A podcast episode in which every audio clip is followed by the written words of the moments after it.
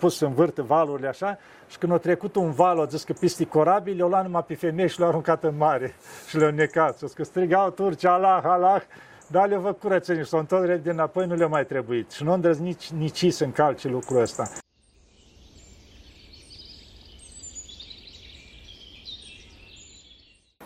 Bună seara! Suntem uh, din nou la podcastul lui Damian Drighici. Avem iarăși din nou o ediție specială de la Muntele Atos și de data aceasta este pentru mine o mare, mare onoare și mi-am dorit de foarte mult să fac un podcast cu o, o persoană foarte, foarte specială nouă tuturor creștinilor ortodoxi, mai ales că este în ajunul Crăciunului această ediție specială dedicată tuturor românilor de pretutinderi. Um, am alături de mine pe cineva care nu cred că mai are nevoie de vreo introducere, pe Părintele Pimen, de la Biserica Intrarea Maicii Domnului, din, uh, de la schitul Lacu, din Muntele Sfânt. Doamne ajută, Doamne bine ajută. ați venit, să ne ajute Maica Domnului în toate. Vă mulțumesc mult că ați acceptat să facem acest podcast. A, păi dacă ați venit acum, ce era să fac? Că Trebuia să acceptăm acum. Eu am zis așa, dacă e de la Maica Domnului, o să ajungeți. Exact. Și zisese părintele că trebuia să ajungeți cu o zi înainte și zic că înseamnă că a început bețele în roate, cum să zice, să ies când ajung. Eu am zis că așa, ce de la Maica Domnului se face, ce nu, ea le rândește. Eu întotdeauna zic Maica Domnului. Când zice, știu eu, oricine că vrea să vină să facem ceva, zic Maica Domnului. Dacă e de folos, să ajungă, dacă nu, nu. Și dacă îngădui Maica Domnului să ajungeți, mai departe ea știe. ce Când ne punem, când ni se pun bețe în roate, e bine să ne oprim la prima încercare grea sau noi să continuăm să luptăm împotriva acestor bețe în roate? Nu, trebuie să ne oprim la prima. Pentru că spune la Evanghelie, cereți și vă se va da. Adică trebuie să cerem, trebuie să insistăm. Dar dacă vedem că lucrurile totuși încercăm, încercăm și nu se rezolvă nimic, atunci trebuie să ne oprim. Dar nu ne oprim din prima. Am dat de greu, gata. Nu. Deci depunem efortul omenesc, cum se zice, cerând ajutorul lui Dumnezeu. Doamne, ajută-mă, dacă e voia ta să fac lucrul ăsta, Maica Domnului, nu mă lăsa. Și atunci noi ne luptăm, exact cum mai dădeam eu exemplu. Zic, mă, ai roaba în față, plină cu pământ. Și tu spui, Doamne ajută, Doamne ajută, dar nu pui mâna pe ea să împingi. Băi, fă de trei ori cruce, zi, Doamne ajută, pune acolo și transpir, împinge la ea. Și dacă vezi că chiar ai încercat o dată 10 ori, ai transpirat și n-ai putut, mai strici pe cineva să te ajute. Dar tu, Și tot nu te oprești. da, tu efortul tău îl faci, cum se zice omenesc. Deci în limita care se poate. De asta noi, adică strigăm la Dumnezeu, ne dăm silința, dar dacă vedem că într-adevăr într-un lucru s-a pus o dată, două ori, de trei ori și așa mai departe, atunci ne oprim și spunem, Doamne, înseamnă că nu-i voia Ta, arată-mi Tu altă cale pe care să merg, dacă aici nu mi mai este de folos lucrul ăsta. Când, uh, când nu sunt curat în minte sau în suflet, asta înseamnă că sunt cu necuratul sau înseamnă că nu sunt în Isus sau înseamnă că doar eu am îndoieli? Ce se întâmplă? Curați nu suntem niciodată. Pentru că noi aici pe pământ, adică cât de scurt ar fi viața noastră, deci gândurile vin. Noi nu le putem opri. Și de asta, adică venind gândurile, nu înseamnă că să ne îndulcim cu ele, dar e de ajuns că vin. Și atunci încearcă să ne murdărească în toate felurile. Deci nu putem spune că suntem curați. Niciodată nu suntem curați, dar ne luptăm spre așa ceva. Și alta e, să, de exemplu, să te lupți, să îngenunchezi, cum se zice, ca la orice luptă, îngenunchezi, te ridici, iară, dar să nu pierzi ținta ta. Deci atâta timp cât tu te lupți și ai direcția, măi, eu trebuie să ajung la poarta aceea, da? Și eu mă lupt, indiferent ce piedici am, eu mă lupt să ajung acolo. Deci eu nu-mi pierd direcția mea. Nu înseamnă că sunt, cum a zis, cu necuratul pentru că eu, adică cad în genunchez, iar mă ridic. Nu, pentru că acolo spune, nu puteți sluji la doi domni. Sau lui Dumnezeu sau cu mamona. Sau pe unul vei iubi și pe celălalt îl vei urâ. N-ai cum să slujești la doi. Dar ce înseamnă? Noi ne luptăm să cum zice, ne apropiem de Dumnezeu, să-L slujim pe Dumnezeu. Ei, dar pentru că parcurs avem căderi, ridicări, cum se zice, mă îngenunchem, iar ne ridicăm, dacă noi nu ne pierdem direcția, noi ne spovedim, noi ne luptăm, atunci noi suntem cu Dumnezeu. Dar pentru că nu vedem când vine de pe front cineva, care a luptat și el cum a putut. Altul vine fără un picior, altul vine bandajat la cap, altul rănit. Și primesc medalii. Deci nu primesc cei care vin spre domnul ăsta, n-are nicio rană. Deci ăsta sigur nu a luptat el cum trebuie. Eu mai stat pe la bucătărie, eu mai stat după colț. Deci ăsta a luptat. Așa și Dumnezeu. Deci nu ni vrea că trebuie să fim perfecți dar vrea să ne vadă că luptăm și nu cedăm la luptă. Nu contează, cădem, ne ridicăm. În momentul în care am căzut, repede alergăm la duhovnic. Părinte, uite, am căzut, ajută-mă să mă ridic. Ni dă un sfat, ni dezleagă și mergem mai departe. Important e să și știm unde vrem să ajungem. Păi da, noi întotdeauna trebuie să ne fixăm direcția de la început. Unii vreau să ajung. Deci am venit de la Dumnezeu și acolo Menirea, plec. scopul, acolo unde vreau să Da, ajung. deci pentru că noi sufletul nostru nu spune că Dumnezeu ce-a făcut. O lua pământ, țărână spune. Și l-a făcut pe om. Țărâna asta, frumos explic univa că în momentul în care Dumnezeu a luat țărâna asta, o pus în om, tot ce există din lumea asta, substanțele care există în pământ, metalele ce există, există în om, în cantități infime. Ei, Dumnezeu, adică de asta arată perfecțiunea lui Dumnezeu. Că oricât ar încerca omul, nu mai poți să facă așa ceva. Dar era mort omul ăsta. Ei, și ce-a făcut Dumnezeu? Și că a suflat suflare de viață. Și asta ce înseamnă? Scântei dumnezeiască, o fărâmă din Dumnezeu, ne-o dat Dumnezeu. Duhul. Deci asta înseamnă că noi, ceea ce facem acum, că vorbim, când ne mișcăm, doar vedem un om când pleacă din lumea asta, rămâne trupul ăsta mort, țărâna, care orice ei face nu mai simte nimic. Deci, de fapt, sufletul e care îi dă viață. Ei, și în momentul în care pleacă sufletul, unde se duce? Se duce din nou la Dumnezeu. Vrea, nu vrea, deci el se duce la Dumnezeu și dă socoteală pentru ce a făcut aici. Deci scopul nostru ne-a adus aici pe pământ să plecăm tot la Dumnezeu. Deci nu există alt scop la om.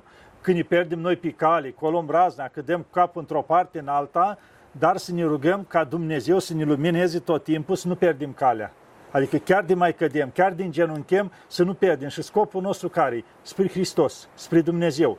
În momentul în care începem să, cum să zice, să începem să dăm din coate și cu vrăjmașul și cu așa, deja atunci suntem trădători. Altceva să cazi fără să vrei și altceva să fii viclean. Nu vedem la Tatăl nostru că la noi în unele locuri s-a mai schimbat și zice cine izbăvește de cel rău. Nu, acolo se referă că exact traducerea și din grecește a putut poniru, de cel viclean. Deci vicleanul ce înseamnă? Vicleanul are mai multe fețe. Ăla niciodată nu-ți spune, îți zâmbește în față și te înjunghi pe la spate. Ăla, ăla rău știi că e exact ca un câine rău. Vine Știi și că te e rău latră și fugi de direct. el. Da, ăla te latră și tu fugi de el, s-a terminat. El îți arată pe față, băi, eu rău, de mine dacă vii, îți arăt eu ție. Ei, cel viclean și vină, cum să nu? Îți spune vinul ăla mai bun și îți spune și o travă în ea. Adică tot timpul ăla e cu două fețe. Și de asta diavolul e numit viclean. Și de asta spune că omul viclean, zice ăla, e cel mai rău, trebuie să fugi de el rău, pentru că zice Dumnezeu, toți au făcut bun, dar omul care ajunge la viclenie, deja ăla trebuie să-i leviți. Că nu știi niciodată Trebuie să, ce e în trebuie să capul fugi de lui. el ca de... Da, deci nu-i dorești rău, te rogi pentru el, dar leviți. Pentru că ăla viclean totdeauna niciodată nu-ți arată adevărata față. Deci întotdeauna el se poartă frumos, îți arată că îți vrea numai binele și el îți face cel mai mare rău pentru că el, adică spunem ce odată îi zicem viclean, deja stăpânul lui e diavolul, zice. Pentru că diavolul e numit viclean și în momentul în care un om devine viclean, zice, începe să-i slujească lui. Și atunci noi ușor, ușor ne depărtăm de el. Ca să nu ne pierdem scopul nostru, că după aia ușor, ușor ne atragem cursele lui și putem și noi, fără să ne dăm seama, să o luăm spre lucrurile astea. Nu vedem în toată lumea asta, au apărut atâtea erezii, atâtea nebunii, atâția fiecare, se închină la nu știu ce. Ăștia toți, ca să câștige adepți, o folosit viclenia. Adică îți pune o direcție, ceva, că să vezi, că nu știu ce, și te deviază de la adevăr. Și cine e adevărul? Hristos. Deci nu există alt adevăr. În momentul în care te-o devia de la Hristos, înseamnă că caută să te atragă după El. Dacă El și așa s-a pierdut, că zice doar diavolul face lucrul ăsta. Că diavolul, pentru că știe că locul lui o să fie în iad, la urmă s-a pierdut, și ce zice? Măi, să atrag cât mai mulți după mine. Dacă și așa și eu mă duc acolo, cel puțin se arălă Dumnezeu că i-am furat cât mai mulți posibil. Și el duce lupta asta permanent. Și ia gândiți-vă, noi la urmă, dacă îmi ducem la Hristos și să uită, mă, da, eu nu văd nicio faptă din care am spus eu să faci. Porunci acolo, să nu faci rău, să nu știu eu, să nu furi, să nu desrânezi, să nu cutare. Adică toate astea tu le-ai făcut și nu te-ai căit pentru ele, că eu ți-am dat spovedanii cu tare. Deci înseamnă că tu nu mi-ai slujit mie. Du-te la stăpânul tău. Și automat te duci la stăpânul la care ai slujit toată viața. Și cum ți-ai încheiat viața? Că zici, un om chiar de-o greșit, dacă el dacă apucă să spovedească și chiar de nu apuca pocăință, dar s-a spovedit și-o plecat din lumea asta Zice, de ce o îngăduit Dumnezeu? Avem Sfânta Liturghie, avem rugăciunile, care prin rugăciunile astea, el chiar de nu a apucat să-și tragă canonul lui, că a făcut greșeli în viața lui, dar și chiar de să duce în iad, și spunea frumos Părinte Cleopa Siestria, zice, zilnic, sute și mii de sufleti ies din iad se ridică la cer, așa cum cad fulgi de zăpadă, așa se ridică, prin rugăciunile, pomenirile care se fac la Sfânta Liturghie pentru cei plecați din viața asta. Și de asta au lăsat Dumnezeu asta, prin rugăciunile astea, să-i scoată și pe ceea care s-au spovedit înainte de moarte, dar pentru că viața lor nu a fost plăcută lui Dumnezeu, nu a apucat să o leacă să-și spele lucrurile astea, adică cum se zice. Și atunci se duce la Dumnezeu, rugăciunile bisericii, pomenirile care se fac, după un timp îi scoate de acolo. Există șansa asta, dar în momentul în care tu ai murit în viclenie, fără spovedanie, făcând rău tot timpul până în clipa morții, la tine s-a terminat. Adică ești trimis direct acolo și nu mai ai nicio șansă. Ce înseamnă pocăință când spuneți pocăință? Pocăință ce înseamnă? În primul rând, când te trezești tu ca om, să zicem așa, din păcate, din toată nebunia asta a păcatului, să-ți cere iertare la Dumnezeu. Doamne, iartă-mă, iartă-mă, Doamne, uite ce am făcut, uite ce prăpăd am adus în urma mea, la oameni, la tot ce în jurul meu am făcut numai rău. Iartă-mă, Doamne. Și după aceea, deci începe căința asta la om, care se căiește. După aceea, de ce este căința în fața lui Dumnezeu? Dar noi avem dizlegarea, nevoie de dizlegarea pentru păcatele astea. Și atunci vedem ce a făcut Mântuitorul. O dat la apostoli. Luați Duh Sfânt cărora veți dezlega păcatele vor fi dezlegate, care vă lega, legate vor fi. Și atunci noi avem nevoie, că prin apostoli s-o dat la episcop și la preoți, lucrul ăsta. Avem nevoie de dezlegarea păcatelor. După aia ducem și ne spovedim, spunem tot acolo la duhovnic ce am făcut și duhovnicul tot, tot, ce tot. face. Tot ce am făcut. Pentru că dacă ascunzi unii, zice degeaba, adică înseamnă că ești viclean. Îi spun asta să dau bine în fața duhovnicului. Nu, eu mă duc acolo, nu mă spovedesc în fața duhovnicului. Eu, de fapt, în fața lui Dumnezeu mă spovedesc, dar Dumnezeu a lăsat ca să ne zmerim să fie tot pentru un om. Și atunci mă duc frumos la omul ăsta și îi spun, părinte, uite, asta am făcut, asta, asta. Și preotul ce face? Cu puterea care mi este dată ca duhovnic așa, te ierși și te dezleg de toate păcatele. În momentul ăla, dacă tu te-ai dus cu pocăință, te-ai spovedit, să o ștergi totul. Și zice, asta e lupta cea mai mare a diavolului, care el o viață schinuiește să-l tragă pe un om după el și la urmă în 5 minute ia totul. Și atunci ce face diavolul? Zice, cea mai mare, așa zice, cel mai mare război care îl duce cu omul să amâne. Nu azi, Îți vine gândul, bă, mă duc să mă spovedesc, caut un preot. Diavolul zice, nu azi, nu vezi că ai treabă, las că te duci mâine. E amânarea doar pentru pocăință sau în general amânarea este cu diavolul? Amânarea e a diavolului întotdeauna. To- orice fel de amânare. În orice, în special asta care îi spre a da. face un bine, de a dicăi de păcate, de a te spovedi, deci totul ce, ce merge spre bine, alta e să amâni când să zici că ești luptat de băutură, de fumat și spui, băi, azi nu mai fumezi, las că ai fumat A, mâine. nu, da, da, adus... dar și dacă ai muncă sau dacă ai ceva de fă, făcut și amâni, tot. Toate intră sub un păcat pentru că orice amânare e un timp pierdut. Pentru că tu, de exemplu, zici, băi, las, că stau și doar, mai munci mâine. Mâine poate plouă și n-apoi să mai faci. Păi mâine și așa mai departe. Bun, luăm în astea materiale, dar după aia și în cele duhovnicești. Vrei să te duci și te spovedești. Tu zici, nu azi, mâine, mâine, poi mâine. Lasă, Întotdeauna există un mâine. După aia vrei să, băi, mă duc, uite, săraca familia, ce are 10 copii, n-au ce mânca, ia să vedem eu ce în plus pe acasă, până în mașină să duc. Eh, las obosit, las că mă duce mâine. Ia să mă duc, nu știu ce să fac acolo. Eh, las că mă duce mâine. Mâine intervine altceva, păi mâine altceva. Și la un timp poate îți vine o boală și nu mai păsa și nimic din toate astea care puteai să le faci și nu le-ai făcut. Le-ai dat deoparte și le-ai amânat. Și zice, cea mai mare înșelare a diavolului față de om e prin amânare. Prin asta îi spune, da, omule, așa este, te pedepsește Dumnezeu cu tare, dai timp. Că zice, el începe de mic. Când e copilul, copil așa, când mama să-l ducă la biserică, îi vine în gând lui, păi, dar eu trebuie să mă joc. Și tot, mamă, dar nu pot azi, dar lasă-mă, da cu tare. Măi, hai nu mâncați, uite, te împărtășești, mergem la biserică. Diavolul îi pune în minte chiar de copil. Ia du-te muci bunii mărul ăla, mănâncă-l ca să nu se împărtășească. Deci tot timpul, ca și copil, diavolul încearcă să folosească. După aceea crește, se duce la școală. Iar ca și copil la școală, cu tare, tot timpul iar îl pune să mâine. Tot ce ține, să o ajute pe mama să facă și el o ascultare, cumva că este respectul față de cei mai care te, care te cresc, care așa, tot timpul să amâni lucrurile astea. Adică te ia ușor să te obișnuiască cu amânarea. Și după aia trebuie să te duci tu să te povedești, începi să crești, începi să ai contactul cu lumea, cu toate.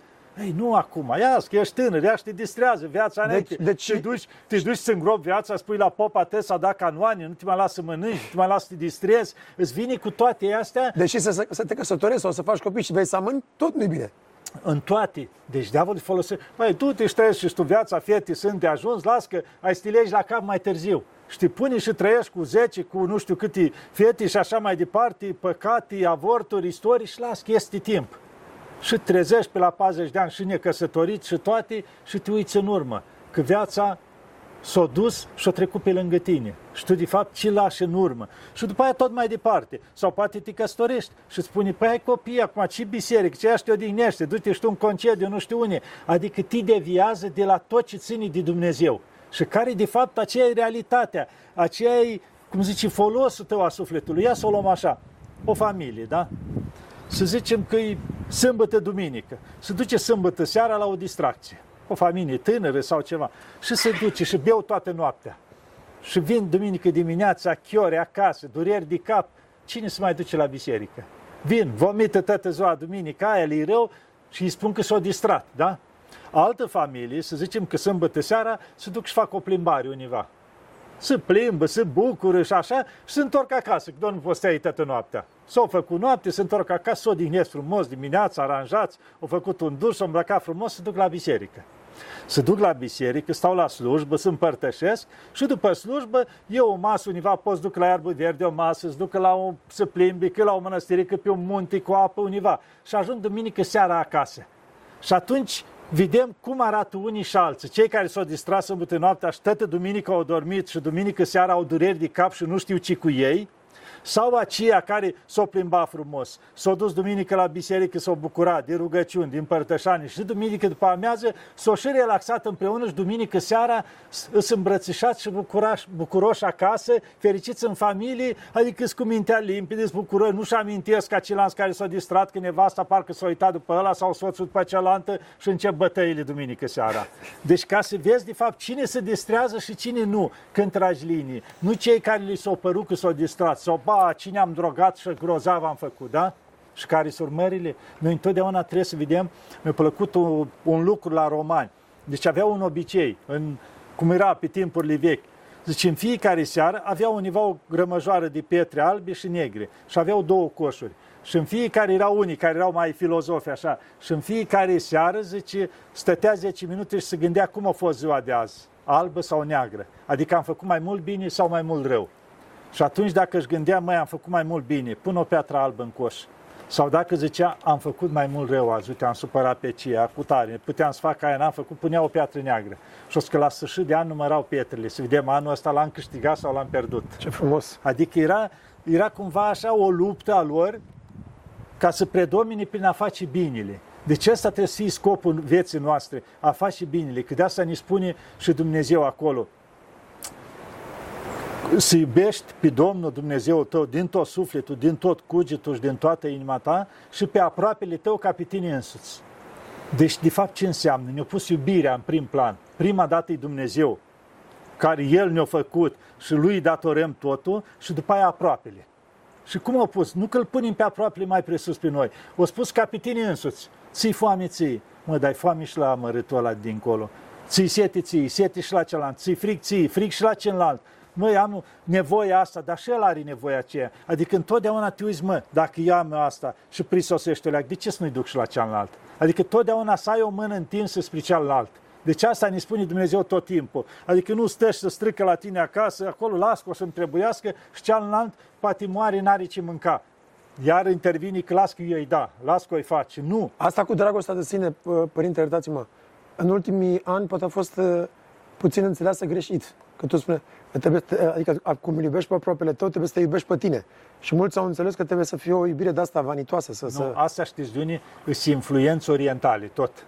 Ca aceea merg, să te cunoști pe tine, să te iubești pe tine, să ajungi tu la nu știu ce, totul să te întorci numai spre tine. Deci ceilalți îi dai deoparte, spre tine. Și de aici, pentru că tot influențele astea s-au extins, pe mulți au adus că, domnule, stai, eu trebuie să fiu bine, eu trebuie să fiu. Și după ce ajungi la iubirea de sine, nu te mai interesează ceilalți. Tot te uiți la tine, măi, eu să am, eu să fiu, eu. Și după aia intervine mândria. care ce spune iară la Sfânta Scriptură? Zice, Dumnezeu celor smeriți de dă har, celor mândri le stă împotrivă.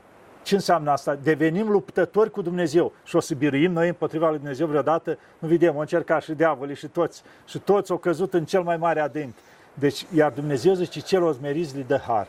Și asta înseamnă că noi trebuie să trăim în smerenie. În momentul în care eu mă privesc ce grozavă eu, ce bun eu, deja eu mă ridic împotriva lui Dumnezeu. Deci eu am nevoie să mă zmeresc tot timpul. Pentru că zice, omul zmerit, ce înseamnă? El se vede jos. Și de unde poate să cadă omul care e jos? El e acolo jos, bă, ce eu jos. Deci omul ăla nu mai cade. Dar în momentul în care tu se pare că ești univa sus, exact ca pe un balon de ăla, care în momentul când ți-l înțepa cineva, te-ai dus de pământ și vezi cine ești cu adevărat. Pentru că, zice, omul care se mândrește, Dumnezeu îl lasă un timp. Dar la un moment dat încăduie o cădere mare. Exact cum a fost și la diavol, lucrul ăsta, căderea aia din ăia cei mai mari îngeri cum erau până în fundul iadului. Ei, se găde o cădere mare ca om. Și tu, pentru că ai fost obișnuit tot timpul, ce grozavă eu, ce frumos eu, ce deșteptă eu, ce bogată eu, când ai ajuns la căderea aia, e dat în deznădejde. Că tu nu ai de ce să te sprijini. Că tu te-ai sprijinit pe bani, pe putere, pe cei din jur și vezi că au dispărut deodată toate astea. Și atunci tu n-ai de ce să te agăți. Și atunci, dacă luminează Dumnezeu, cum se zice, și tu ai ceva bun sau cineva să roagă pentru tine, te agăzi de Dumnezeu atunci și poți să te ridici ușor, ușor și îți dai seama ce valoare au toate astea materiale. Dar dacă nu ai lucrul ăsta, vedem o grămadă de oameni mari care au căzut și s-au dus și la viața. Adică odată în partea ailantă, pentru că... Nu știe ei, cum să gestioneze. Da, ei când au văzut că au ajuns la momentul în care tot în ce au crezut ei, că de fapt deveniți un fel de Dumnezeu al lor toate astea. Și au văzut că gata, s-a terminat, a murit Dumnezeu la care le-aveau ei. Deci nu mai au de ce să agățe. Dar noi care știm că Dumnezeu e întotdeauna acolo, indiferent ce trecem aici pe pământ, căderi, ridicări, știi Dumnezeu. Dumnezeu, dacă mi-a îngăduit căderea asta, El poate și să mă ridice. Dacă mi-a îngăduit ca eu să pierd tot, mâine pot să mi le dea la loc. Ce Dumnezeu, ce la Dumnezeu să zice, El a zis și s-a făcut. Vedeți tot ce în jurul nostru, toate frumusețile astea, a zis și s-a făcut. Ce nu poate acum Dumnezeu din nou să ne dea de 100 de ori mai multe lucruri? Poate ești un simplu agricultor și ai și tu 2-3 hectare de grâu, dar poate Dumnezeu spicul ăla, fiecare fir de la să scoată 5 spice. Tu să scoți recoltă de 5 ori mai multă și deodată să-ți refaci tot ce ai tu. Deci la Dumnezeu orice e posibil, dacă știi când e de folos. Am o întrebare, Părinte Sărmână, mulțumesc. Când, când mi-e frică, sunt cu celălalt și când sunt în dragoste, sunt cu Domnul Isus? Nu, deci nu trebuie să punem așa, sunt cu ăla sau nu sunt cu sunt Ce se întreabă? Zice, frica e de la diavol. Frica. Și de unde vine frica? Vine din necredință. Și atunci nu înseamnă că cu celălalt, dar celălalt mi-aduce frica și în, la, și în felul ăsta încearcă să mă depărteze de Dumnezeu. De ce? Pentru că, Pentru că nu sunt eu în credință. Să-mi pierd nădejdea în Dumnezeu. Deci mă ia frica și noaptea zice mergi pe drum și te ia frica. Și vă eu, dacă iese ceva, dacă iese de acolo, dacă cu tare. Și eu ce se întâmplă? Stând în starea asta că dacă, dacă, eu nu mă mai rog, nu mă mai gândesc la Dumnezeu și un timp pierdut în stare de panică care și eu, trupul meu, tremur de frică. Și atunci nu are niciun folos și când ajung acasă, eu ajung, cum zice, cu inima în pioneză de la frica aceea care am trecut-o, că o trebuie să merg o Dacă mai ajung acasă, da, da, da, așa frică. Deci, vedem adică cum frica asta ne face rău, dar dacă în momentul eu le spun, dar stai un pic, ce a spus Dumnezeu? Că niciun fir de păr din capul omului nu cade fără îngăduința lui Dumnezeu. Dacă Dumnezeu știe ca eu să pățesc ceva, o să îngădui să pățesc. Dar dacă știe că nu, atunci pot să ies toate fiarele pădurii, nici nu mă văd. Și eu frumos fac o cruce și merg mai departe. Și încep să zic o rugăciune. Dacă nu pot depășesc în minte cu rugăciune, încep să zic cu voce tare rugăciune. Cânt o cântare lui Dumnezeu, un psalm ceva. Și merg frumos prin pădure. Știu cum părinte cu ani în urmă, când eram la chilea cealaltă, avea oarecum frică asta noaptea când ieșea prin păduri, care îi firească într-un fel. Duci noaptea întuneric, nu vezi, la timpul ăla nu exista nici măcar cu felinarul, mergeai prin pădure, acum ce spun eu cu vreo 25 de ani. Și S-a dus la duhovnic și a spus, noaptea mi cam frică. Uite ce faci de acum. În fiecare noapte, pe la 12 noaptea, ți-ai luat felinarul când e mai întuneric și te duci te plimbi o oră prin pădure.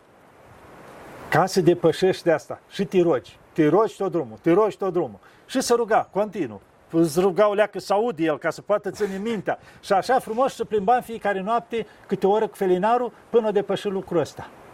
Deci noi trebuie să ne luptăm cu lucrurile astea, dar cu nădejde mare în Dumnezeu. Adică trebuie să ne fie clar că nimic în lumea asta nu se întâmplă, nu se face fără îngăduința lui Dumnezeu. Nu toate sunt după voia lui Dumnezeu, dar cu îngăduința lui Dumnezeu. Că vedem atâtea nebunii în lumea asta rele, nu înseamnă că e voia lui Dumnezeu, voia lui Dumnezeu să facă alea rele, dar le îngăduie Dumnezeu. Stă deoparte și ne lasă nebunia noastră. Noi vrem să pornim un război. Noi zice, bă, treaba voastră, dar suportați consecințele. Și atunci Dumnezeu stă deoparte, cum zice, spune pe scaun și poftim, vreți să vă bateți, băteți-vă. Dar să vedeți la urmă consecințele. Ce o să pierdeți, cât o să vă moară, ce o să faceți cu țara voastră, asta este treaba voastră. Pe minim ați dat deoparte și v-ați pus interesele, acum trageți consecințele la urmă. V-a fost frică vreodată? Frică. Mi-amintesc când eram copil eu am stat la țară, unde casa părintească și nu numai că la țară, era pe o uliță de asta și era ultima casă în câmp. Unii de la ultima casă, să zicem așa, era un gol, vreo 102 de metri și pe aia ultima casă în câmp. Și acolo iarna era zăpezi de alea de un metru, doi, trei, se punea troienii de alea de treceai ca peste da, casă da, da. pe ele, așa era la timpurile cealea. Și duminică seara, de obicei, se dădea film la Căminul din sat. Era 2 km până acolo. Și eram copil și eu, la 9 ani, la 10 ani, la cât eram așa, la 12 ani atunci și mă duceam și eu la câte un film. Când te duceai, te duceai pe zi. Dar tot mai începea filmul undeva așa, se făcea întuneric și când vineai deja, mai ales în perioada aia pe la 10 să lua curentul, și atunci nici nu era la stâlpi mai ales pe ulițele astea, ca să fie becuri puse. Nu era. Și dacă se lua curentul, deci întuneric, întuneric beznă. știu. Deci eu mergeam pe strada aia, era din ieșeam de la asfalt care o lua, era aproape 500 de metri, știam că e dreaptă, dar nu vedeam nimic dreapta Sunt, stânga. Suntem născuți în același an, așa că știm exact. Da. Și mergeam, știți cum, atât era de întuneric că mergeam cu mâinile în față, nu cumva să deviez o leacă la drum, să mă lovesc într-un stil sau ceva. Și gândiți-vă, câini, uneori poate chiar lupi, de prin partea aceea s auzeau urlând. Și eu, un copil la 10 ani, singur. Și vă dați seama cum mă rugam eu atunci. Deci nu mă predomina frica în sensul că nu mă mai rugam. Cred că atunci au fost cele mai puternice rugăciuni.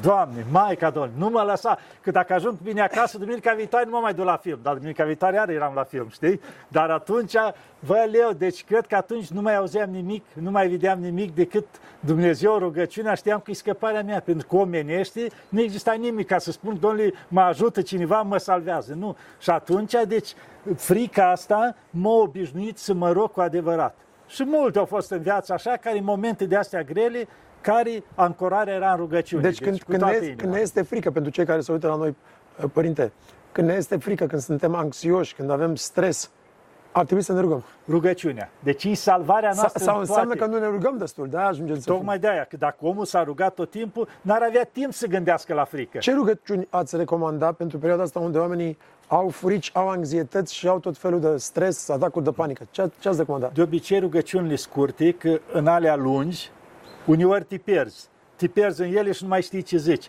Și atunci poți zici și simplu, să încep cu Doamne miluiește, Doamne ajută-mă, Maica Domnului nu mă lăsa. Deci repezi lucrul ăsta sau Doamne Iisus Hristoase, miluiește-mă, sau rugăciuni scurte, nu lungi, dar le repezi continuu. Strigi continuu, Maica, Doamne, ajută-mă, nu mă lăsa, uite, ajută-mă, îți necăjit, uite, oamenii vor să-mi facă rău, sau Maica, Doamne, mi frică, ajută-mă, salvează-mă, pus bolnav, uite, mă duc la doctor, Maica, Doamne, vină tu acolo și ajută-mă, rezolvă tu problema, adică întotdeauna discuția asta directă din toată inima, că este o vorbă, ce pleacă de la inimă, la inimă se duce. Și dacă noi din toată inima cerem la Maica Domnului, Maica Domnului ajută-mă, să duci, cum zice, direct la inima Maicii Domnului. Și Maica Domnului are inimă de mamă, care o suferit, care o trecut. Și atunci vine și ne îmbrață, da, copilul meu, ce nevoie ai? Și atunci vine și are grijă de noi. Deci trebuie lucrul ăsta cu toată inima, în special la Maica Domnului. Eu mă repet lucrul ăsta cu Maica Domnului, pentru că, vedeți, ai Sfântul Munte, îi numit Sfântul Munte Atos, grădina Maicii Domnului. Adică e ținut în brațe de Maica Domnului și avem undeva frumos la Sfântul Marcu, că era Sfântul Grigori, un sfânt mare, care s-a nevoit undeva aici în Sfântul Munte și avea ucenic Marcu. Și la un moment dat a fost chemat el să ducă, să fie făcut episcop și așa mai departe. Și de ascultare s-a dus. Dar ucenicul Marcu zice, părinte, dacă ucenicul Sfinții tale, unde te duci, acolo vin și eu. Dar cineva alt puznic a fost pus, vezi, tu să nu pleci. Când o să pleci starițul tău, tu rămâi aici sunt Munte cu locul tău aici. De el, iubindu-l pe el, a vrut să plece, dar Maica Domnului îl vroia aici pe Marcu, cum se spune ucenicul. Și în momentul zice, când se iese din Sfântul Munte, au auzit o voce dulce de femeie, așa, zice, Marcule, Marcule.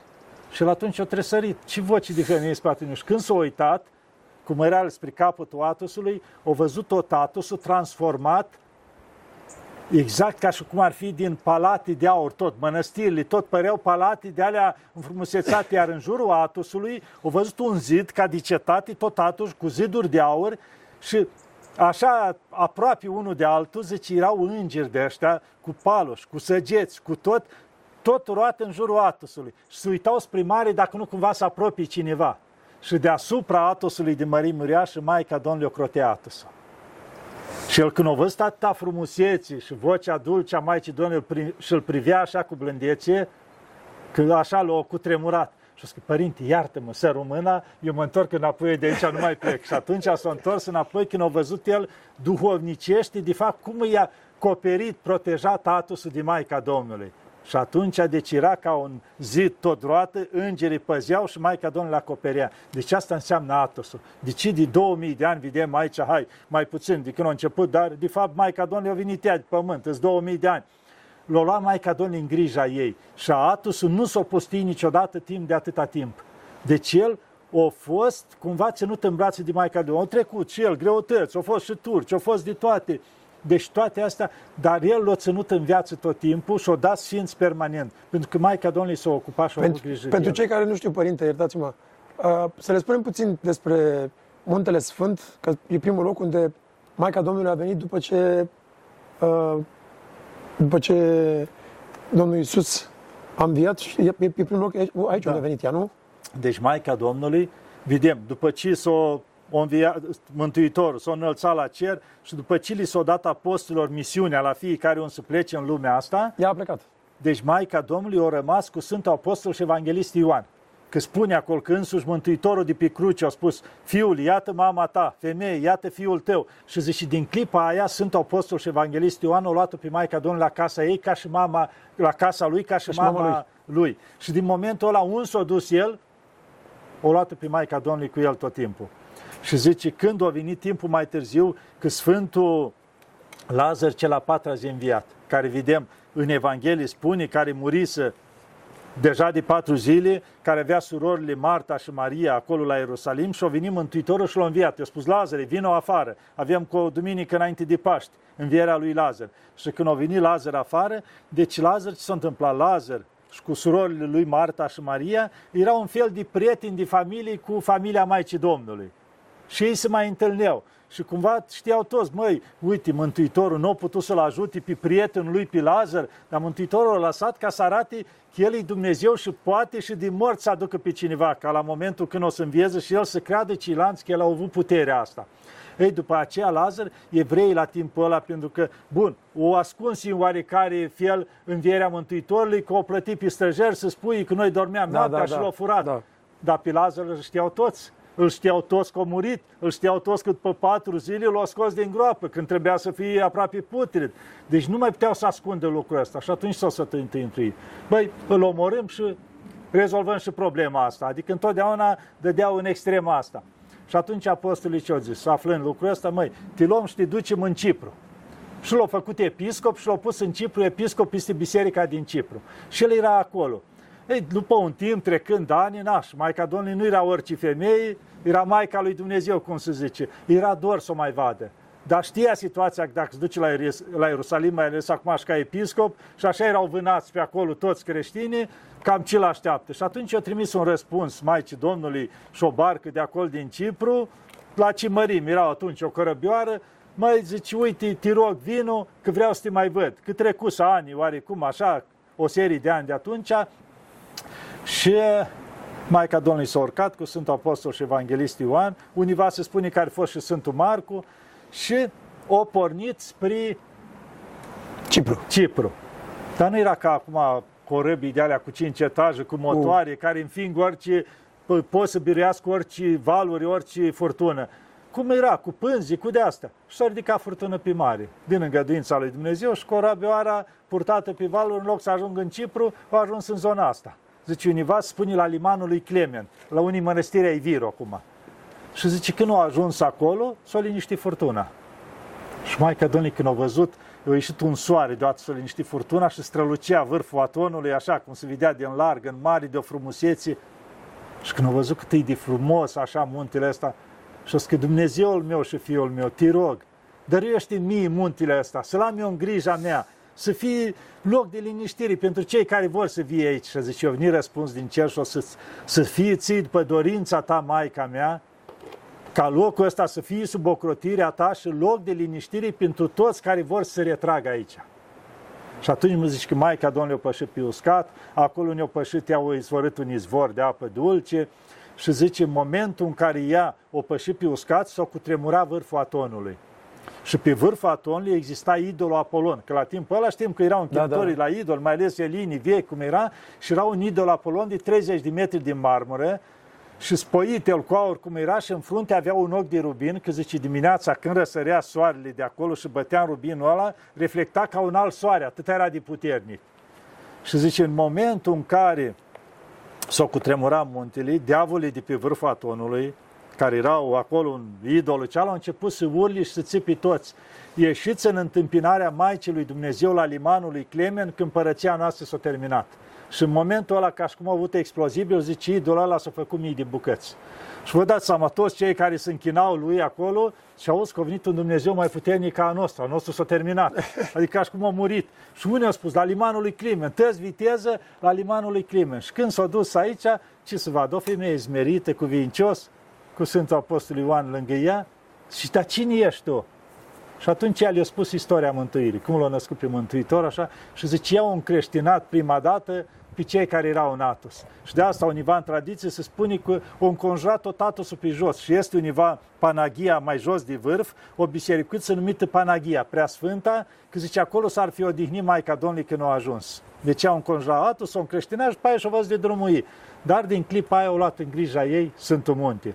Și după aia, pe parcurs, au început să facă mănăstiri. Bineînțeles, dacă aici Atos a început să pustiască, dacă s-a, închin, s-a terminat cu închinătorii la idoli, nu era atât de prielnic de viețuit în el. Și atunci au plecat care locuiau pe aici ușor, ușor, și așa. Și de, când o dat drumul libertate creștinismului sunt Împărat Constantin cel 300. Mare, atunci s-a început mănăstirea. El a făcut biserica din care a protatul. Primul el a făcut, după aia fiul lui a făcut Costamonitul. Consta Monitu, Monitu Consta, adică mănăstirea lui Consta, Consta. fiul împăratului Constantin, după aia Teodosie cel Mare a făcut Vatopedul și de atunci a fost prima poruncă a deci, Maicii Domnului. Deci după 300 au început toate Da, de atunci au început așa. Și zice, cumva interzicerea femeilor în Atos, că femeile n-au voie în Atos. S-a pornit tot de la Maica Domnului. Și la Vatopedul, când a făcut ăsta împăratul Teodosie mănăstirea, au fost pentru o minune. Fiul lui plecase cum era atunci, era legătura între Constantinopol și Roma. Mai mergeau dintr-o parte în alta. Și-o plos corabia plecată, în corabia aceea era și fiul împăratului. Și era un copil, nu știu, că avea vreo 12 ani acolo. Și era și el, s-a dus, pe zis ăștia, l-a dat la usuit în primire, măi, luați-l și pe voi cu, pe el cu voi. Ei, când a ajuns în dreptul Atusului, s-a ridicat o furtună mare, dar mare de tot. Și el fiind, și el a ieșit pe punte să vadă cum lucrează corăbierii. Și a venit un val, l-a aruncat în mare. Furtună de aia, corabia purtată, cine să-l mai scoate, de unde să-l mai scoate. Și corăbierii, după lupte de ceasuri întregi, s-au istovit. Ei, și ușor, ușor s-a liniștit marea. Și corabia au venit spre uscat, o tras și ei, cum se zice, să-și tragă sufletul la mal în partea aceea, deznădăjduiți cum ne duce la împărat fără fiul lui, l-a dat în pază. Ei, și când la vatopedul coboară pe uscat, îl vede pe copilul sub o tufă dormind la soare. Și fusese în larg în mare, vă dați seama. Imposibil să zici că l-au adus valurile. Și zice, copilul, împărate, măria ta, dar cum ai ajuns aici? Zice, în momentul în care am căzut în mare, o femeie îmbrăcată, așa cu vincios luminoasă, cu un prunc în brațe, zice, m-a luat, mă ridica, m-a adus aici și a spus să stau liniștit, că o să veniți să mă luați. Și am stat la soare până m-am uscat și am adormit. Și când au auzit ei, l-au luat, s-au dus și au spus împăratului. Și împăratul a spus, acolo vreau să fac o mănăstire. Da, să se numește și Vatopedul, adică copilul da, din adânc. Nu. Vatos, Vatos nu din adânc, înseamnă rug cumva. Deci cumva, adică copilul de sub rugi. Cam așa ceva, că era o tufă de rugi de asta acolo. Și cumva copilul de sub rugi s-a luat denumirea. Și atunci o construit mănăstire așa. Ei, după ce o construit mănăstirea, au pus icoane mari, frumoase, sora la copilul ăsta, cum ar fi fica împăratului, că acum mai trecut ani până o construit el mănăstirea, și mă duc și eu să mă închin la mănăstirea construită de tatăl meu. Deci, deci până atunci veneau aici femei? Da, era liber, cum se zice. Da, Cine da. vrea să vină. În momentul cealaltă în care a intrat în biserică și s-a apropiat de icoana Maicii Domnului, o deveni vie icoana. Și a spus, femei, oprește-te. Că zice, Sfântul Munte, că na, asta venise ca fică de împărat, ca împărăteasă cumva. Sfântul Munte are împărăteasă. Și din clipa asta, să nu mai intri nicio femeie în Atos. Întoarce-te înapoi. Și atunci ea s-a închinat, s-a întors înapoi și a fost prima poruncă a Maicii Domnului. În... Mai târziu... Din icoana a înviat Maica Domnului. Icoana Maicii Domnului s-a arătat ca vii în icoană. Da, da. Deci după aia au devenit teară cum îi ia icoană. Doar în momentul ăsta cât eu vorbit. După aceea, mai târziu, deci o trecut ani, după căderea Constantinopolului, știm că regina Maro, de ce era fica regelui Serbii, din motive politice, a fost forțată să căsătorească cu sultanul turc, cum era la timpul lui da, da. Dar eu accepta să rămân în credința ortodoxă. Ea o cerut. Accept, dacă nu mai decât asta e, nu este altă cale, dar mă las. Știi, las cum vrei tu. Și ea și-a făcut paraclisul, ei acolo la palat, ea se ruga, ea așa. Ei, după căderea Constantinopolului, ea s-a dus și ce putea din lucrurile valoroase, ca să nu-și bată joc turcii de ele, li lua deoparte, ca să li protejeze. Și așa au ajuns în mâinile ei darurile magilor, aur, smirnă și tămâie. Și ea acum se gândea, măi, nu-ți vrednic eu să li păstreze asta, că asta au fost aduse de magi, cum era la timpurile vechi, de persani, cum era, au fost aduse mântuitorile, adică au valoarea lor, au fost atinsă de Mântuitorul, de Maica Domnului și, și să le duc la o mănăstire în Atos. Și la ce mănăstire? Și s-a gândit ea că mănăstirea Sfântul Pavel, de care aparținem și noi, îi jumătate erau sârbi la timpul cealaltă, jumătate greci, jumătate sârbi. Și și le duc unde sunt și din neamul meu.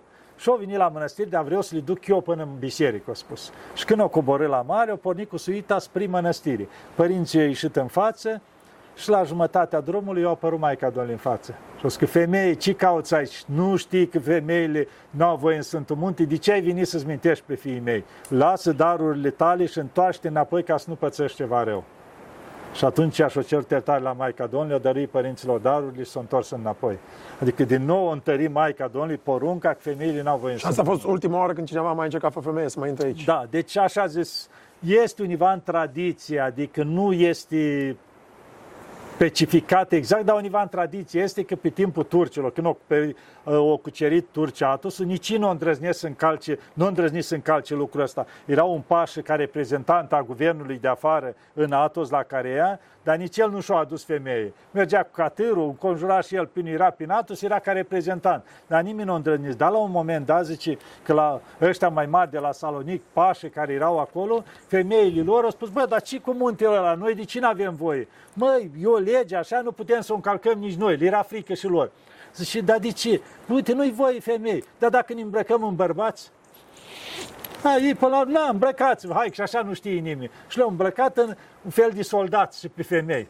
Și o că când s-au apropiat de port cu corabia, s-a ridicat o furtună și a început să învârte valurile așa și când a trecut un val, a zis că piste corabii, le-au luat numai pe femei și le-au aruncat în mare și le-au necat. Și că strigau turci, Allah, Allah, dar le-au făcut curățenie și s-au întors repede înapoi, nu le-a mai trebuit. Și nu îndrăz nici, nici să încalce lucrul ăsta.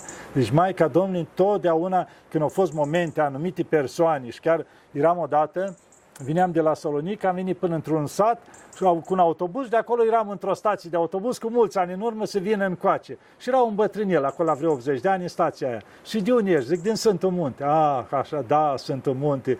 Și am auzit și eu multe, adică în viața mea, minuni de acolo, nu știu ce. Zice, uite, acum recent, zice, au vrut uh, asta, ministra cultelor, că era o femeie din Grecia și a spus, cum adică, eu ministra cultelor și n-am voie să intru în NATO. Și eu mă duc și intru peste orice legi.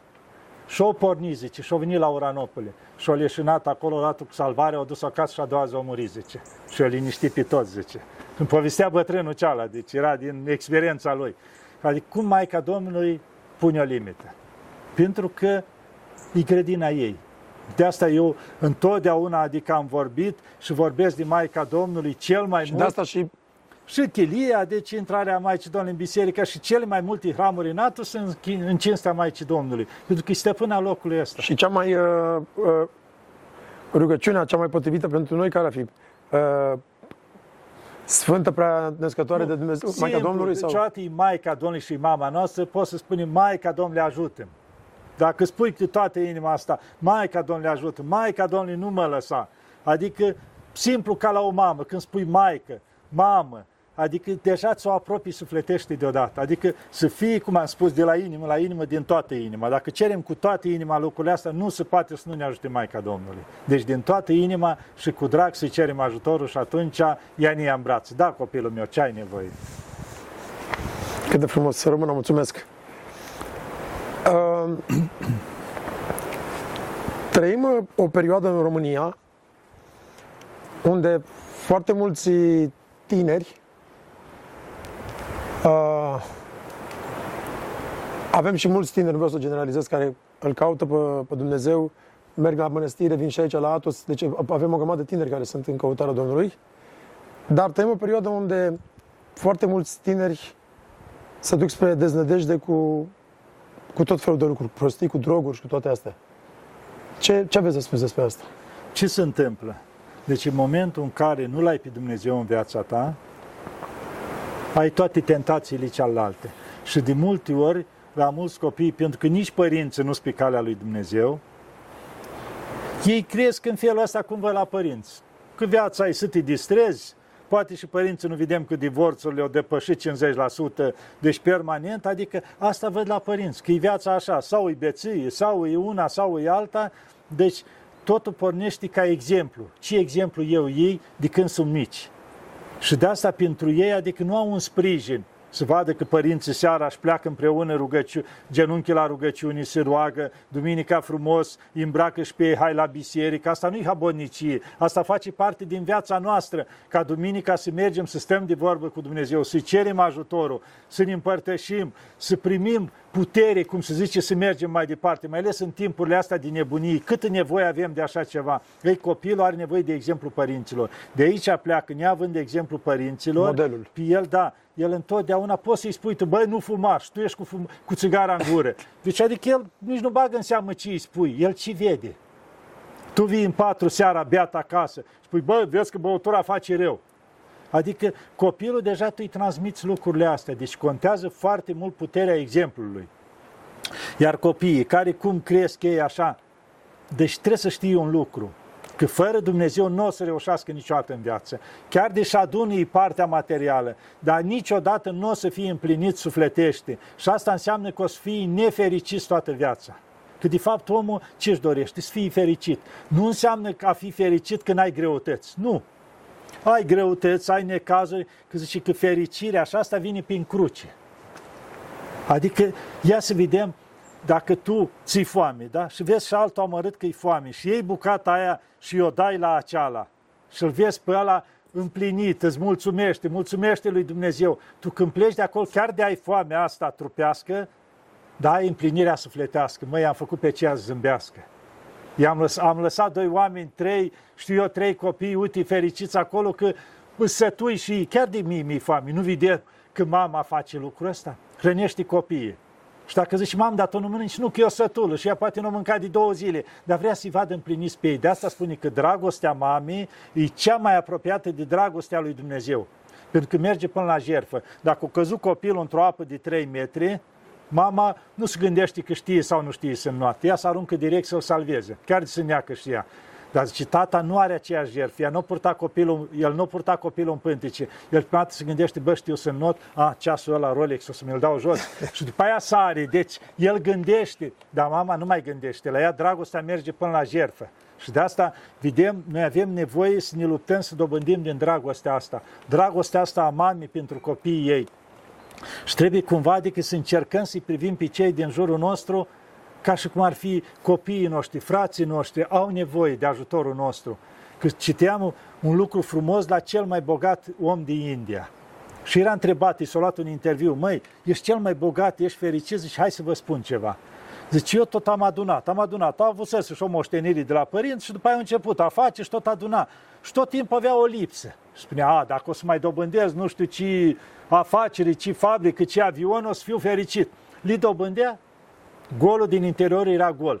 Ei, și tot așa, așa, și tot gol. Și la un moment dat vine un prieten și îi spune, măi, Și vrei să faci un bine? Ce trebuie să fac? Uite, sunt 250 de copii cu dezabilități care nu pot să deplaseze. Vrei să le ajuți să le iei 250 de căricioare? Cum să nu? Ia de aici banii. Nu. Vină tu cu mine să le cumpărăm. Și s-a dus ăsta, le-a cumpărat împreună, un tir de la două, trei, cât au trebuit acolo, le-a adus, zice, hai să le dăm împreună la copii. Și s-a dus la centrul ăla. Și scoteau căriciorul și ei împreună luau și puneau copiii acolo. Și punea câte un copil și vedea el ce făcea după ce punea copilul în căricior, începea să alergi copilul pe acolo, să râde, să bucuri, că putea să se deplaseze, că erau de asta automatic, cu, cum era electrici, deci și-au văzut el copii, alergau, râdeau toți, deci nu era nimeni trist, nu conta în ce stare sunt ei, dar se bucurau. Și a început să simte și el bucurie. Și la un moment, când a pus un copil acolo, l-a îmbrățișat de picioare și nu-i mai dădea drumul. Și l-a privit așa în față și copilul meu, mai vrei ceva? Zice, nu, vreau să-ți privesc fața ca atunci când o să ajung în rai să-ți pot mulțumi și acolo ce ai făcut pentru noi. Și abia atunci a izbucnit el în plâns, zice, când a văzut lucrurile ăla și zice, abia atunci am fost fericit. Deci când a fost fericit, deci a adunat toate bogățiile și era nefericit în momentul în care o dat. Deci când o făcut fericiți pe alții, abia atunci s-a împlinit el fericit. S-a simțit el fericit, împlinit. Deci, vedeți, mai fericit este a da decât a lua. Noi tot alergăm după fericire, adunând lucruri materiale. Dar, de fapt, ce se întâmplă? Murim nefericiți.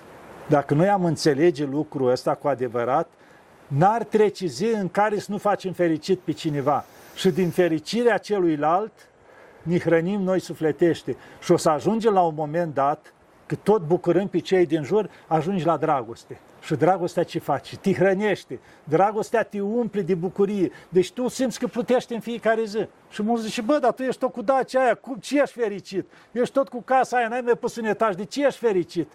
Tu nu știi ce să le spui, dar știi că ești fericit. Tu în fiecare zi, slavă ți Doamne, ce frumoasă e floarea aia, pasărea aia cum cântă, uite așa, tu li vezi astea, că tu ești fericit și tu le înțelegi. Și celălalt zice, hai băi, parcă cine ai mai văzut păsări? Da, dar tu înțelegi altfel. Libertatea păsării, nu că zboară o pasăre, pasărea aia care nu e legată de nimic, care știe că Dumnezeu o hrănește, ea nu adună, nu face, tu înțelegi altceva. Floarea aia cu mirosul ei, care și când o calci floarea aia și moare, ea tot îți dă parfumul și nu te urește. Ei, încep să înțelegi din lucrurile astea care le-a pus Dumnezeu în jurul nostru prin dragoste. Că atâta timp cât tu nu ai așa ceva, tu nu înțelegi. Tu mergi cu 200 la oră și tu nu mai vezi conflori ceva, nu mai vezi un copac, nu mai vezi o pasăre, tu vezi, ah, trebuie să mă duc afacerea aia, că afacerea înseamnă bani, trebuie să văd cu tare, cu tare, calci peste oameni, peste tot, tu nu mai vezi pe nimeni, dacă la semafor s-a venit un cerșător, îl înjuri și pleacă de aici, că tu mă deranjezi, că miroși, că nu știu ce, tot timpul tu nu mai vezi lucrurile astea. Și de fapt, astea sunt mântuirea noastră. Asta e calea spre mântuire și Dumnezeu ne dă permanent șase de mântuire. Noi zicem, bă, ies de aici colo și mi ies unul în față, dă bă și mie ceva. Dumnezeu l-a trimis să vadă. Inima ta înclină să-l ajute, te duce încolo, hai mă vecine și ajută-mi eu căzut cardul, lasă-mă că eu s-o obosit. Ei, Dumnezeu îți dă șansa să faci un bine permanent în viața noastră, zice, nimic nu e întâmplător. Orice întâlnire cu un om e o rânduială al Dumnezeu. Îți dă o șansă de mântuire, făcând bine. Și chiar ăla care iese și te înjură. Dumnezeu îți dă șansa cum reacționezi tu ca om? Poate el te înjură și spui, băi, să ai o zi bună, vecine. Și la te înjură și a doua zi. Să ai o zi bună, vecine. Dumnezeu să-ți ajute. Păi după 3-4 zile se duce la și nu mai poate dormi noaptea. Băi, l-am înjurat de atâtea ori și ăsta asta ce murează. Și îl schimb pe ăla fără să-ți dai seama. Prin, prin bunătate. Zice, niciodată un om rău nu-l schimb prin rău. Zice, un om rău, prin bine îl schimbi făcându-i bine permanent. Că spune la Sfânta Scriptură, îngrămădești cărbune aprinși pe capul lui. Și asta ce înseamnă? Nu că doar cărbuni, îi trezești conștiința. Și el face, face rău, tu faci bine. Și atunci, la un moment dat, începe să trezească ăla. Băi, am înnebunit, stai un pic, că l-am face bine, eu am făcut atâta rău și începe să caute căi să împace cu tine, că își dă seama că de fapt tu i-ai dorit numai binele. Deci binele, în afară că nu are margini, nu are limite și duce la dragoste. Și Dumnezeu ne dă șansa permanent să facem bine. Nu contează la nivelul nostru cel mai mic, acolo la nivelul tău și acolo poți să faci bine. Și chiar din ai casă și dormi sub un gard, ei, și acolo poți să mai ajuți unul care doarme alături de tine. Deci tot timpul poți să faci bine. Totul depinde de noi. Și atunci Dumnezeu Nu spune că tu dacă n-ai avut milioanele alea să-ți ceară de cine ai dat milioane. Nu.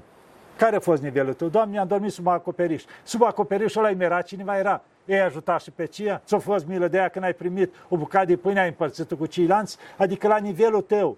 Adică tu cum ai reacționat? Ți-a fost milă de cei din jur? Ai făcut binele după putere? Totul depinde de noi. Mulțumesc frumos. Părinte, acum că suntem în ajunul Crăciunului, ce, și mai ales că și la noi uh, sărbătoarea Crăciunului este o sărbătoare importantă, dar cumva în ultimii ani uh, a luat așa o altă față mai importantă, este tot, comercial, tot, tot ce înseamnă comercial, adică să avem cât mai mulți brazi, să avem cât mai multe ornamente uh, și cumva poate uităm că de fapt este, noi sărbătorim de fapt nașterea Domnului. Ce, ce mesaj aveți de transmis? Ce se întâmplă? Întotdeauna vedem un lucru. Există întotdeauna și cei care, acum mai nou, marketingul ăsta, fiecare să-și scoate ceva să-și vândă. Da. Și cum se folosesc? Se folosesc, de, zice, mă, din moment pentru ei nu contează că e o sărbătoare creștină, că e păgână, ei vor să-și vândă marfa. Asta este. Și atunci vedem, adică dacă e nevoie să facă icoane, fac icoane, dacă e nevoie braz, braz, dacă e nevoie cu tare. Deci își, cum se zice, la fel cum vedem la Sfântul Macari, este o, un lucru că vede odată era el în pustia lui, unde stătea să ruga și vede un diavol, un drag de ăsta mare, zice, mergea și avea agățat pe el tot felul de ticvulițe. Și se minuna ăsta, că a turnat sute pe el. Și băi, dar unde te duci? Mă duc la mănăstirea aceea. Dar de ce? Și, păi cum de ce? Nu vezi că te am pe mine? Dar ce cu asta? Mă duc să duc gustări fraților. Adică mă duc să încerc cu ispite și da, de ce așa de multe? Păi dacă nu-i place una, probez alta, și alta, și alta, adică am atât de multe că dacă mă duc printre ei, poate tot să agață ceva. Ei, la fel și aici, dacă intri într-un magazin de ăsta, sunt atât de multe, dacă tu te trimiți nevastă pe, pe o lingură de plastic, tu vii cu două sacoși acasă de tot felul de lucruri care doar din cauza că le vezi. Ei, la fel asta, există lucrul ăsta. Ei, aici trebuie să avem noi discernământul între sărbătoare și partea asta. Da, ai copii acasă, ai, vor și ei să bucuri, să fie umbrat, să fie împodobit, să fie ceva. Dar noi nu trebuie să pierdem sensul sărbătorii, care ce sărbătoare? Nașterea Domnului. Deci e o sărbătoare de bucurie. Și asta ce înseamnă? Deci în afară de lucrurile astea, cum am zis, că împodobești și tu frumos, că, na, adică dai și un sens de sărbătoare, împodobești frumos, că aștept nașterea Domnului, dar să nu rămâi aici. Postul să fie post, nu că cu două zile înainte de Crăciun, din nașterea Domnului, ai tăiat porcul și faci chef că când te-o veni nașterea Domnului, tu mergi în patru. Deci nu trebuie să fie lucrul ăsta, adică nașterea Domnului să o primim cu drag, frumos, luminos. Și asta ce înseamnă? Să duci postul până atunci, să te spovedești, în sărbătoarea asta frumoasă a nașterii Domnului, a bucuriei să te împărtășești, și după aia vin acasă și masă bogată, nu zice nimeni dar nu să transform masa aia bogată iar în beție. Servești un pahar cu tare, adică toate cu limite. De ce au spus Sfinții Părinți dreapta socoteală? Nu să depășesc limita aia ca sărbătoarea să o transformi în ceva în care nu mai știi de tine. Adică să fie sărbătorită frumos. Și să nu uităm că nașterea Domnului nu-i doar nașterea Domnului, s-o termina ziua aceea. Sunt trei zile de sărbătoare atunci. Este și soborul Maicii Domnului după nașterea Domnului, după aia este și Sfântul Arhideacon Ștefan, sunt trei sărbători frumoase una după alta. Și atunci, dacă se poate, cei care, ca atunci majoritatea sunt liberi, de ce să nu te duci în fiecare dimineață două ore la Sfânta Liturghie? Ia după amiază frumos în familie, bucură-te, du-te la rude, du-te mai departe, întâlnește cu toți acolo, bucură-te de ei. Pentru că acum s-au ajuns Adică totul, cum a zis, comercial, doar așa, nu. Să fie întotdeauna început cu Dumnezeu, împreună, să bucure cu toți acolo la biserică de Hristos și după aceea ne bucurăm de sărbătoarea Domnului. Aici intervin ceva pentru unul de cei care ne privesc. Starea asta e luată de la yoghin. Noi creștinii nu stăm cu mâinile așa. Asta înseamnă că noi încercăm să ne încărcăm obiceiuri orientale. Nu, Noi creștini ori suntem așa cuvincioși sau mâinile la piept, noi, asta, deci nu adică cumva asta, doar preotul când este la Sfântul Altar ridică mâinile în sus și invocă venirea Duhului Sfânt. Dar noi creștini, pentru că noi luăm multe influențe acum în afară din direct sau de pe internet. Când spunea mulți, părinte, dar am găsit că trebuie să stau, n-are nicio treabă lucrul ăsta. Noi creștini, la noi totul e cuvincios. Vedeți? Noi nu stăm așa sau așa. Noi mâinile la piept sau mâinile așa acolo la Dumnezeu, cât mai strânși. Adică noi suntem, încercăm să fim smeriți. Adică nu, Doamne, cine eu? Nu vedem că chiar în Evanghelia cu Vameșul și Fariseul sunt unii icoane, icoane făcute, Vameșul la ușă acolo, Doamne, sunt păcătos, iartă-mă. Și Fariseul zice, Doamne, nu vezi ce burta meu, ce grozavă eu, ce bogată și dau zece din toate, el se lauda de fapt lui Dumnezeu. Și de asta noi să fim un pic atenți cu asta. Am deviat un pic de la subiect, pentru că trebuie să fiu atent. Mie îmi place mulțumim. când o văd pe un om greșește univa, nu că îl cert, dar ca să înțeleagă că acolo nu-i bine lucrul Chiar ăsta. vă mulțumim. Da. Și să revenim aici cu sărbătoarea asta. Deci sărbătoarea să fie sărbătoare.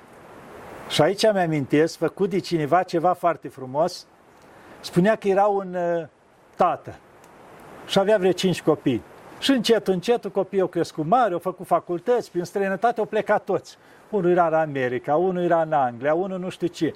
Ei, la început vinea o dată pe an. S-au căsătorit acolo și-au făcut familie, aveau copii și vineau o dată pe an, după aia vineau la 2 ani, după aia tot mai rar.